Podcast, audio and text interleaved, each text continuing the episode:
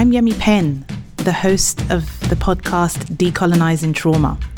The best way I can describe myself is I'm a curious rebel because I decided to question why I do the things I do, whether it serves me and those around me, and decided to challenge status quo. I want to make it clear I'm a rebel with a cause, so I operate with grace and compassion, but I also give the side eye to any fuckery that is afoot. On that note, I need to read you my small print. I have a potty mouth, and I tend to ask for forgiveness in advance because it is kind of who I am and I'm comfortable with it, but I also respect that it's not everybody's language of choice. I tend to do it when I can't find another word. So I hope that you can hold space and hopefully give me the same grace I am learning to give others. So back to the curious rebel. I want to go deeper. I want to understand me and us a lot better. Now, the title of the podcast, Decolonizing Trauma, kind of seems loaded. So I need to give you a little bit of history behind this. This has come from what was initially reluctance to do a PhD. I did not want to be the Nigerian with 10 degrees and still deciding what I wanted to do with it. And so it was really important that when I took up this research degree, it was going to be on something that would make a difference to humanity, to a wider group than my immediate nuclear family and community. I wanted to find out, I want to find out how we can transform our individual and collective trauma. Now, I know there's been so much theory and thought leaders on the topic, but I really wanted to go deeper and say, well, hold up if I get curious about what trauma is, basic terms, a distressing or disturbing event, then most of us are going to have experienced that. And if that's the case, what are we doing about finding out how we work with it, get over it, get through it? You see, I have more questions than I have answers, but from some gurus I've learned from, the quality of the questions really does determine the quality of our lives. And so I want to start asking better questions. Do we have a role to play in how we see our trauma, heal our trauma, transform our trauma? And that's a big reason why this podcast now exists.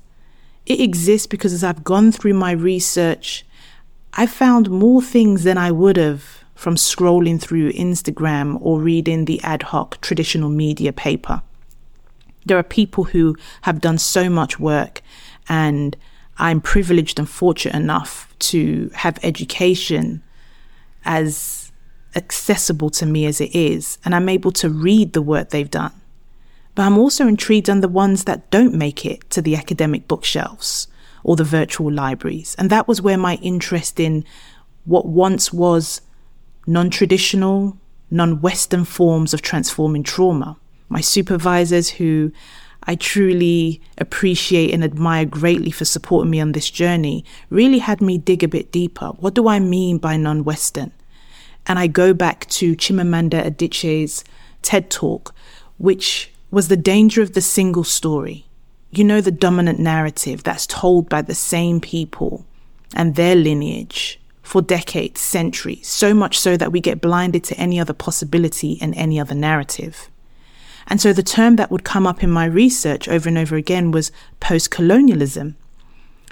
And then I read, well, to talk about post colonialism suggests that the acts of colonization has stopped.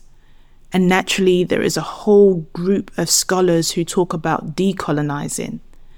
If we are saying that the impact of colonization had harm on groups, then rather than pretend that that doesn't still or hasn't still left scars, what would it look like to go back, to reclaim? Now, I want to make it clear that this podcast is for everybody. I don't understand how we are going to solve problems with the same mindset in which it was created, which is to be divisive as opposed to connected.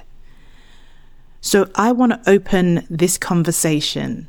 I want to create thought bubbles and safe spaces for us to go deep, far, wide and understand what it means to decolonize, i.e., have a different lens, a different perspective, a different narrative, potentially a different solution to our distressing events. Now, this podcast is aimed at everybody.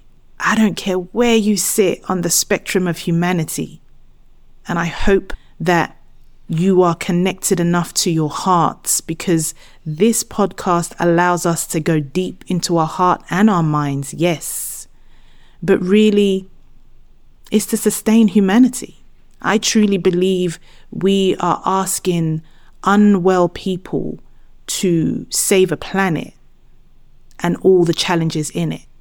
I believe decolonizing our trauma, understanding ourselves a lot more, will have a huge impact on how we continue to thrive and, yes, survive, but thrive on planet Earth.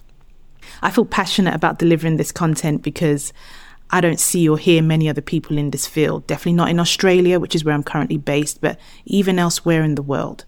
I want to give a different tone, a different vibration.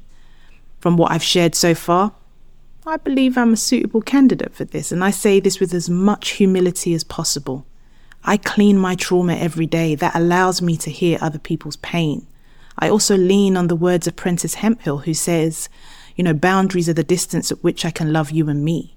So I know how much to support others, but also to remember, love myself, and fill my cup. Doing a PhD, yeah, that gives me some credibility.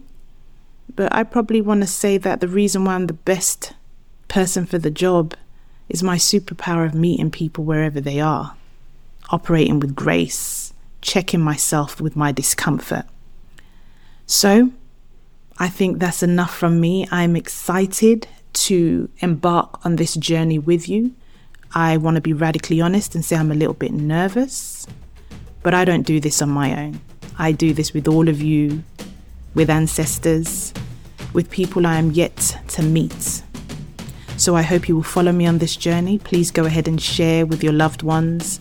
Join me on Instagram, yemi.penn, also on LinkedIn. And let's see what changes we can make in the world. Sawubona.